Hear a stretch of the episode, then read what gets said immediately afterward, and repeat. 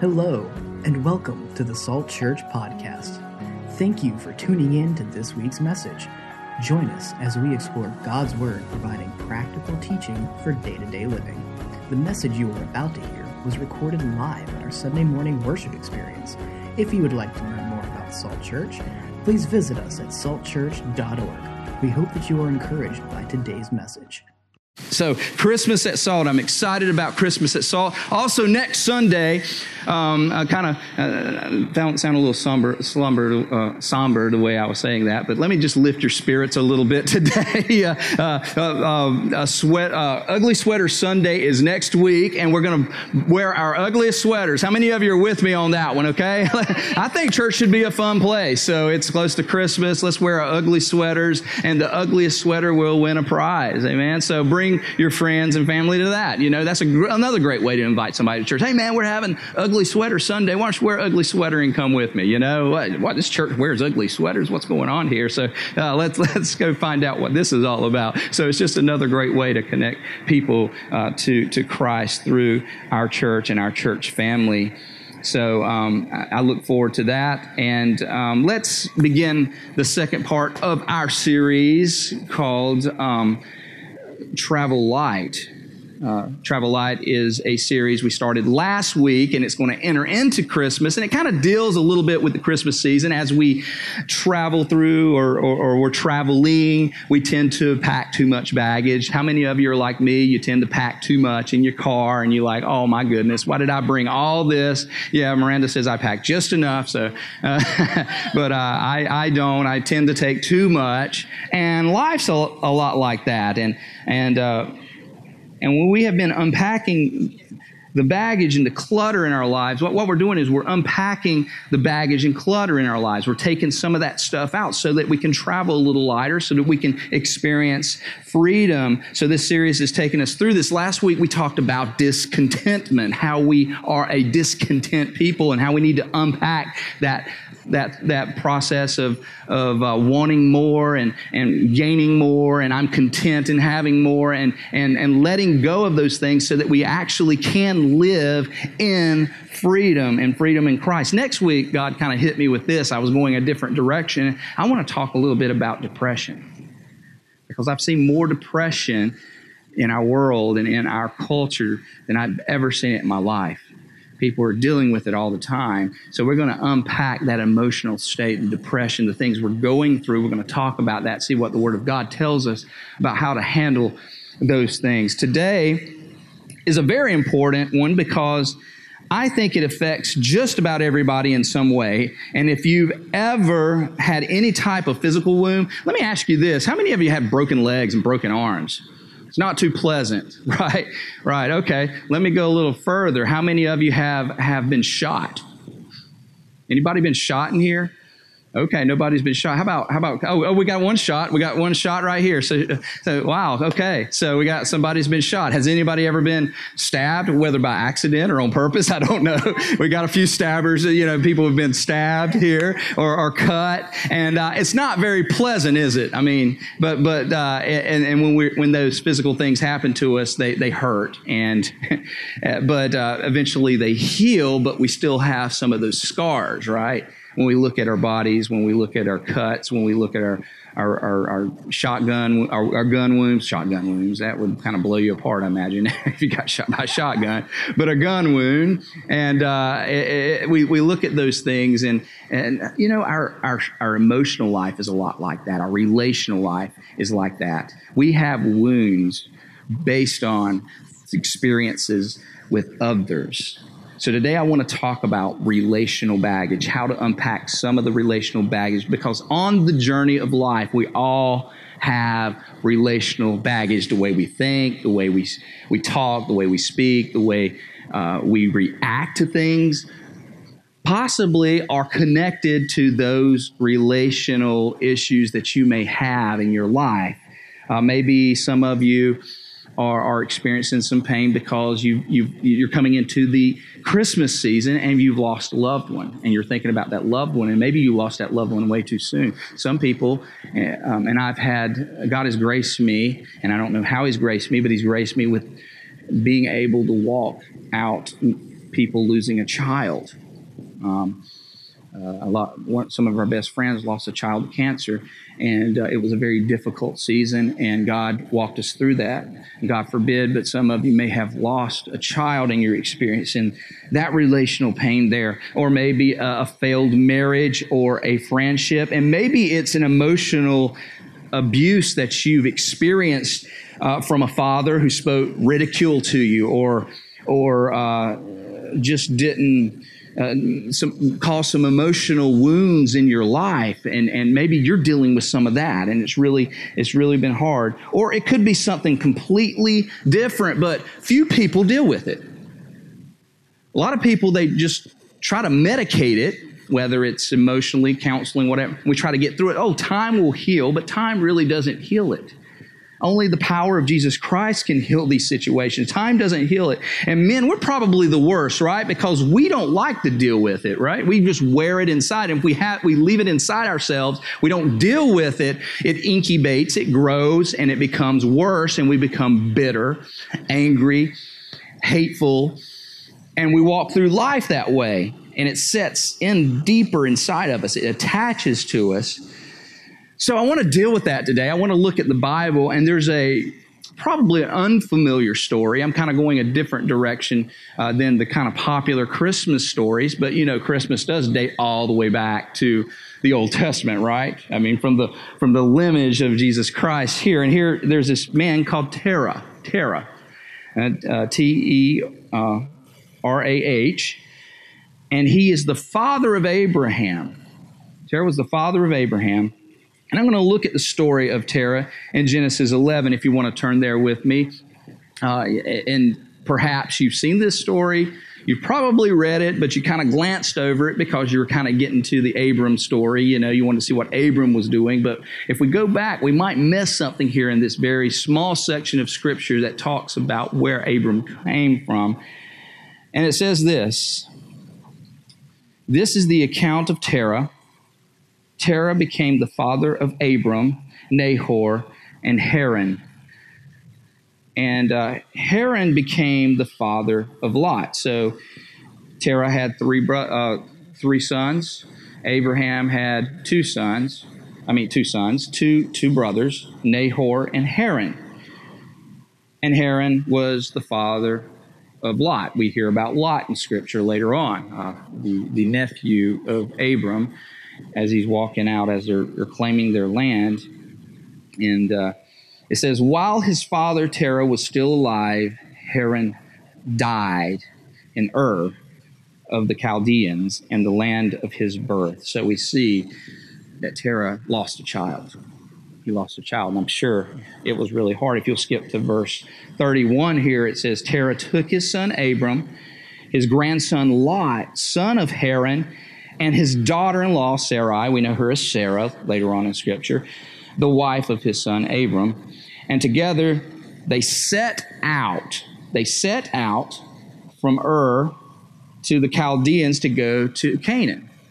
So as you can see, there's a story that was taking place even before Abram was, was called out. And it says this, but when they came to Haran, which is a city, not the son Haran, but when they came to Haran, which is very interesting, so catch that there for a second, they settled there, and Terah lived 205 years, and he died in Haran. Now, I think it's interesting that there was a city named Haran, and there was a son named Haran, and when they got to Haran, on their way to Canaan, which was the promised land, that he stopped there. He stopped there. And while scripture doesn't specifically lay this out or say this, and here's what we can do by, by biblical interpretation, by, by, simple hermeneutics, we can, we can, uh, and you can say, well, maybe this didn't happen or what have you. It's, it, that's fine, but we can speculate based on the scripture here that perhaps God had spoke to Terah that God had spoke to Terah about this land that he had laid out for his family, for his people, perhaps a very similar story as Abram had from God. But on the way, we see that he stopped in this city and he died there in Haran.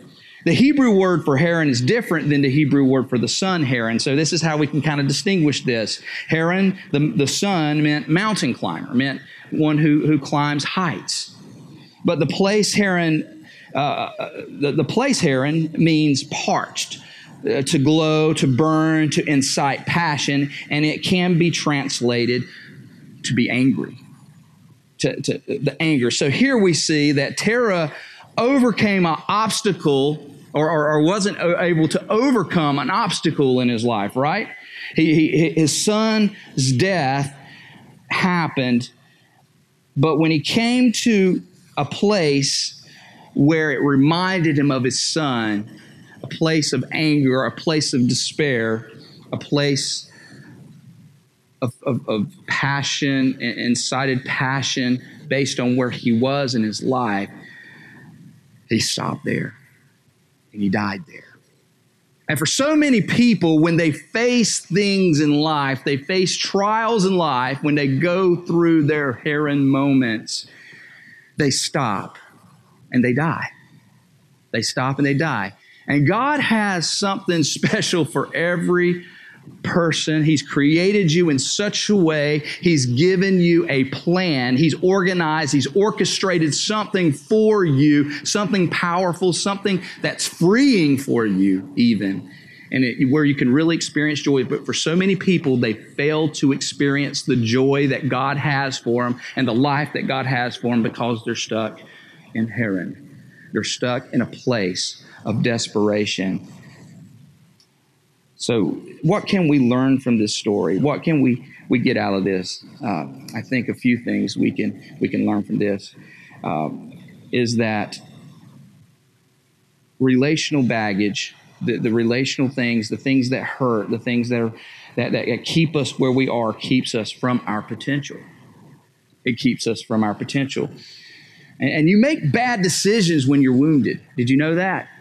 Uh, you, you, uh, think about it. And I've, I've counseled a lot of people, even in my short time in ministry. I mean, it, it's just marriages and, and relational issues and things like that. And one thing I can say is that we act stupid when we're wounded.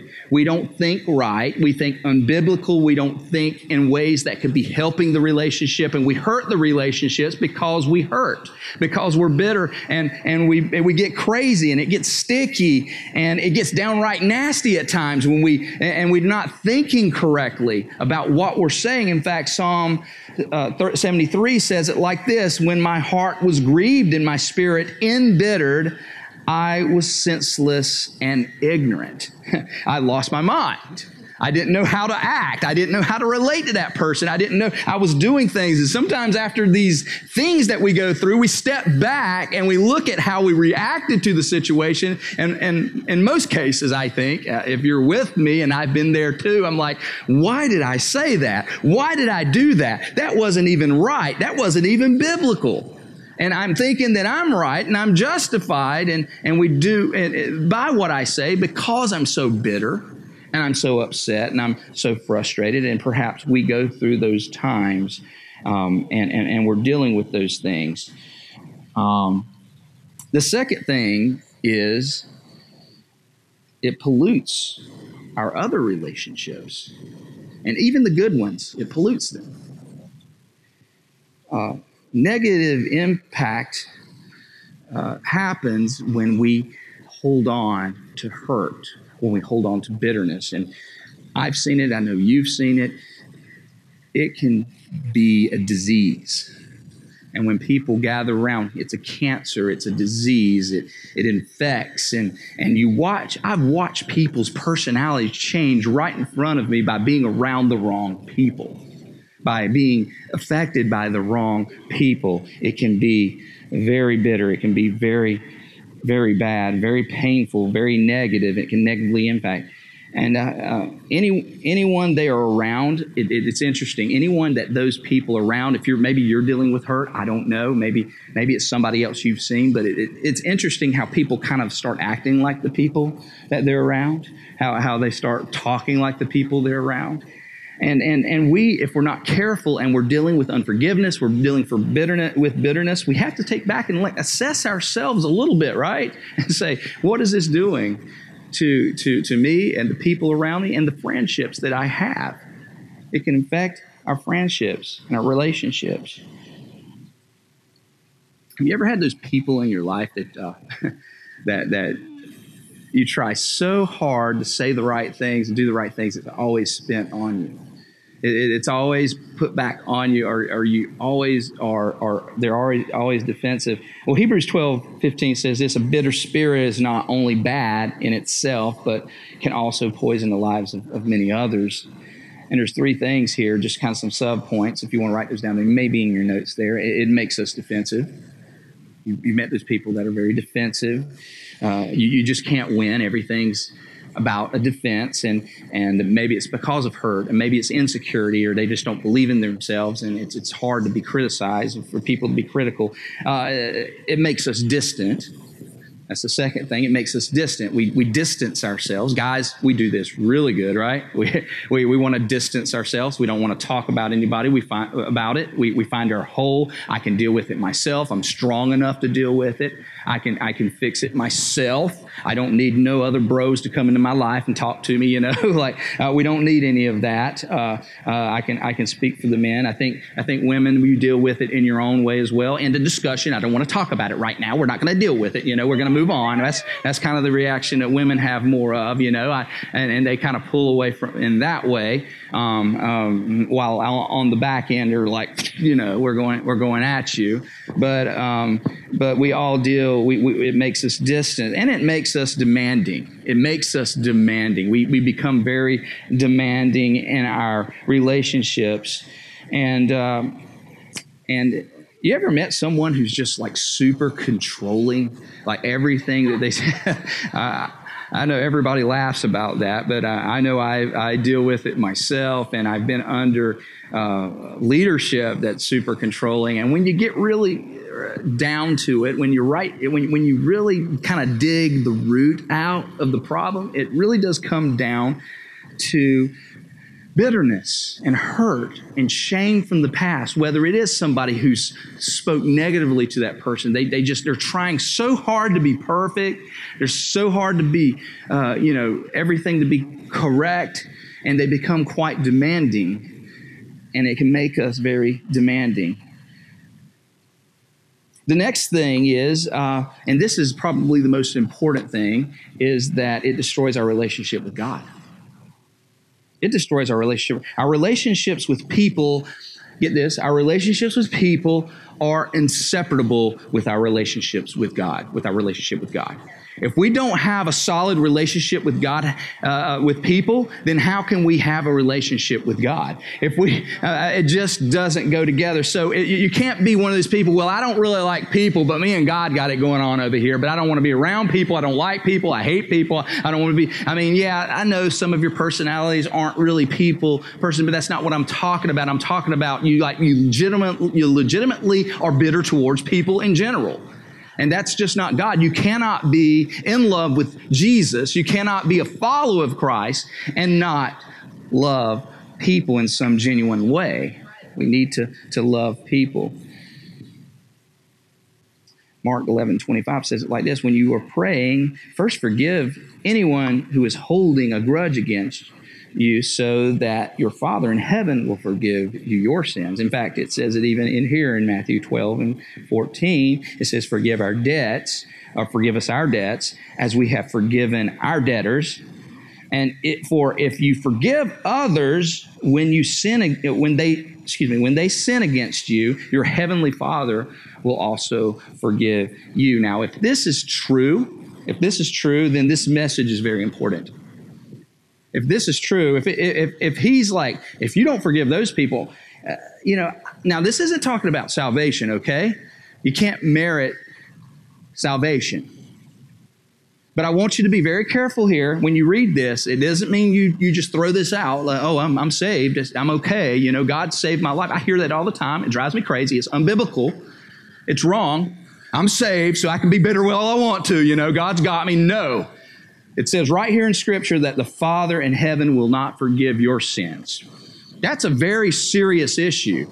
And I don't even want to know if, if, if we have that kind of attitude, where, where that will, uh, you know, what will happen to us or what God has for us beyond this life if we live continually in bitterness. In fact, the things we're experiencing in this life, many of you have a simple answer, but you choose to walk in unforgiveness and bitterness and relational baggage.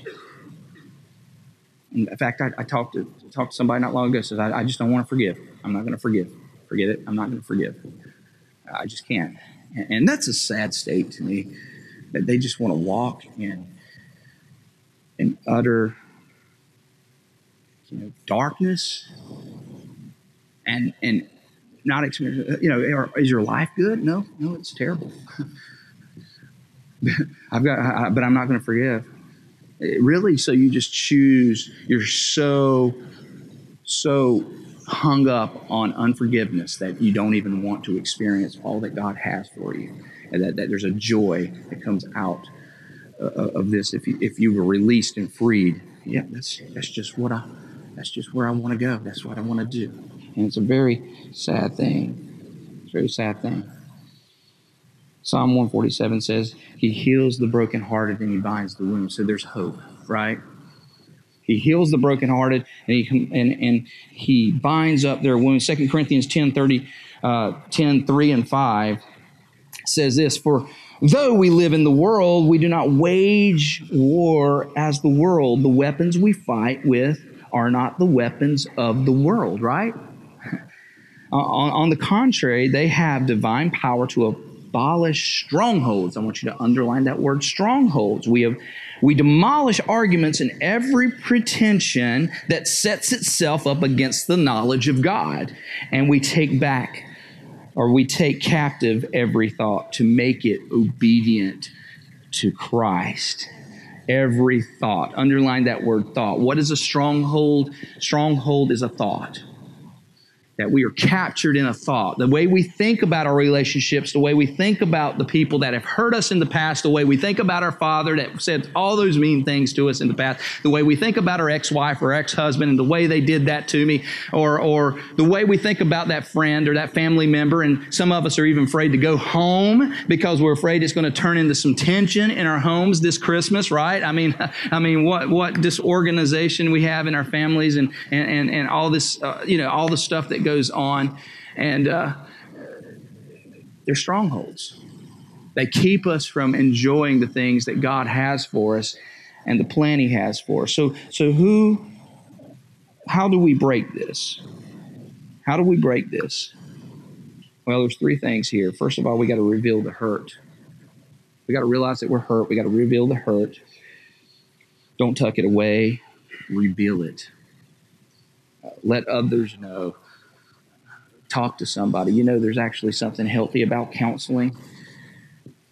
There's a reason there's counseling. Well, I don't want counseling. I don't want to be a part of that. You know, that shows weakness. I know, men, that's what you think. It shows weakness. We can deal with it ourselves, but we need to reveal our hurt. That's why we do small groups. That's the point of having small groups in our church. We call them SALT groups, and we meet during the week. And this is the opportunity that we share our hurts, we share our pains, we, we talk about things, we reveal the things. Here's what the psalmist said in verse in chapter 32, verse 3. He said, When I kept silent, my bones wasted away through my groaning all day long. Have you ever met anybody like that that's just groaning all day long? Just groaning, groaning, groaning because they kept silent about their issues. They groan, but they keep, they keep silent. Psalm 39 says it like this But when I was silent and still not even saying anything good, my anguish increased.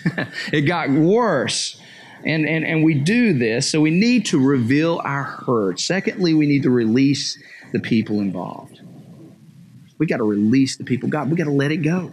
We got to let them go. We got to forgive them. You know, they don't have to forgive. It's not about justice, it's just about forgiveness.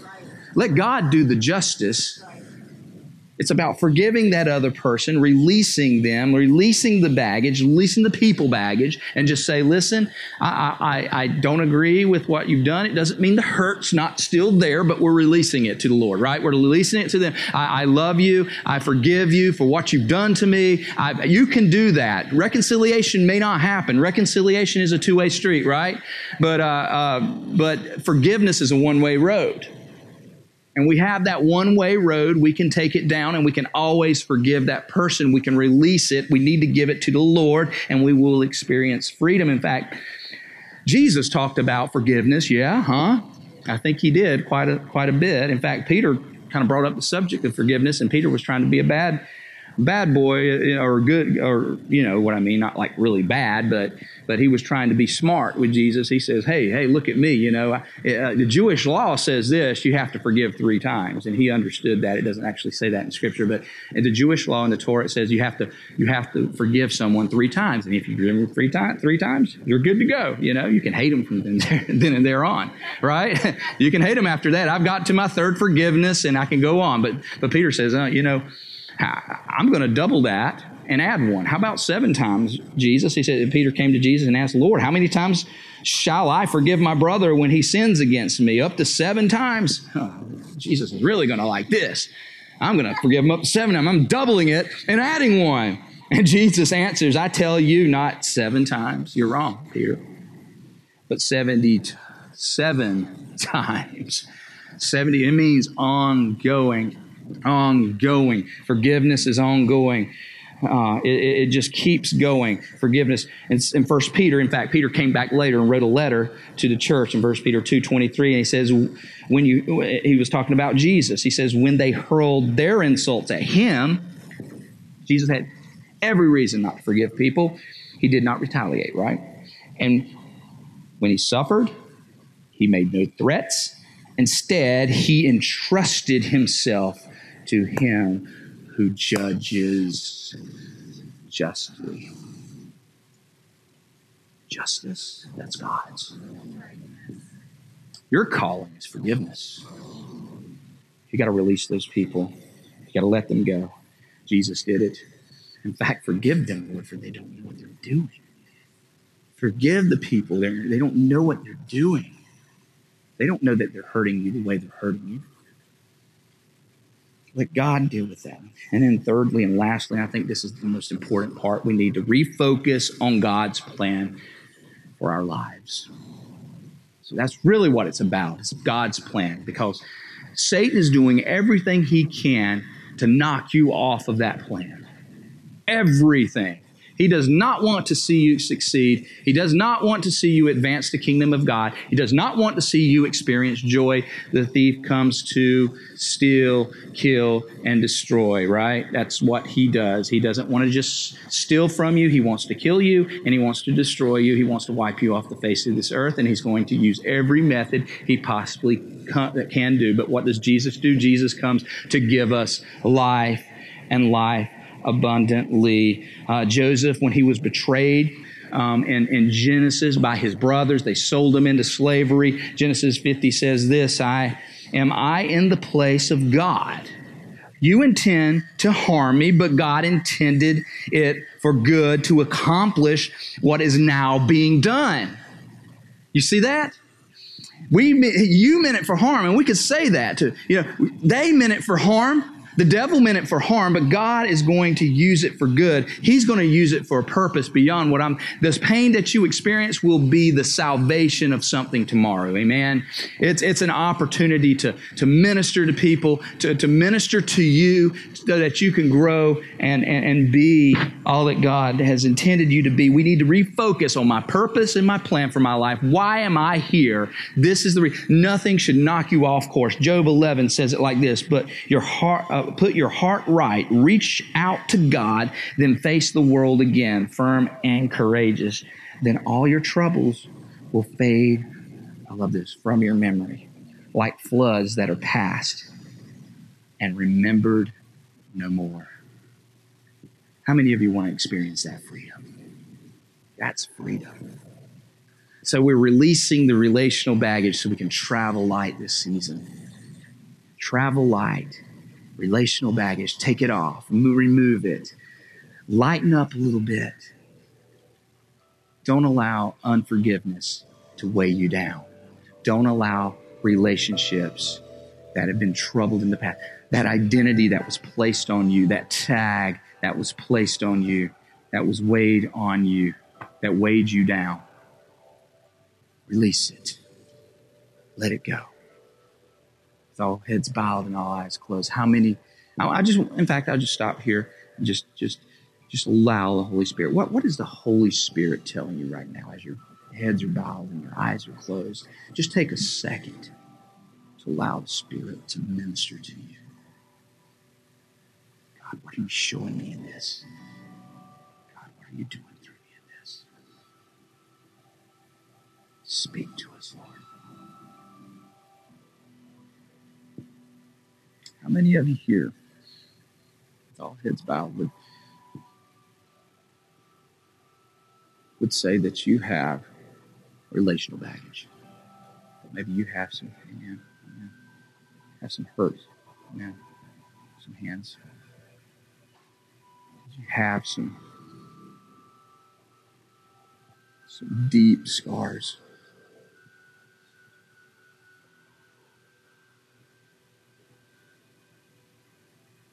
God wants to heal those today. He wants you to lay them at the altar today. He wants you to walk out of that door free. Free. Just release it to Him. So let's pray together. Let's believe together. God, in the name of Jesus, we're asking that you begin to heal the broken hearts here today by your very name. That we would take the first step and put it in your hands. That we would choose to walk away, that we would release it and give it to you. Heal us, Lord. Transform us the name of Jesus, with all heads bowed and all eyes closed, how many of you would say this? I don't even know if I'm walking with Jesus. Maybe, maybe you haven't even taken the first step of giving your life to Jesus. You, you, you, haven't given. Maybe you said a prayer when you were a kid, but you really haven't lived the life. Maybe you backslidden. Maybe you walked away from God. Maybe that's you today, and you're ready to receive Jesus today to make today the day that begins the healing process because he does nothing else will work. Nothing else will work until you start with this. And that you would believe and receive in jesus name if you'll pray this with me. Father i believe that you are the son of god that you died on the cross for my sin. Come into my life and come into my heart.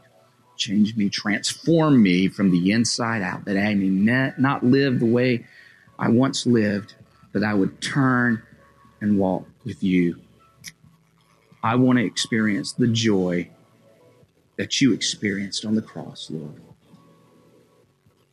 That for the joy set before you, you endured the cross because you saw us, you saw me. So I give my life to you today. In your name. Amen.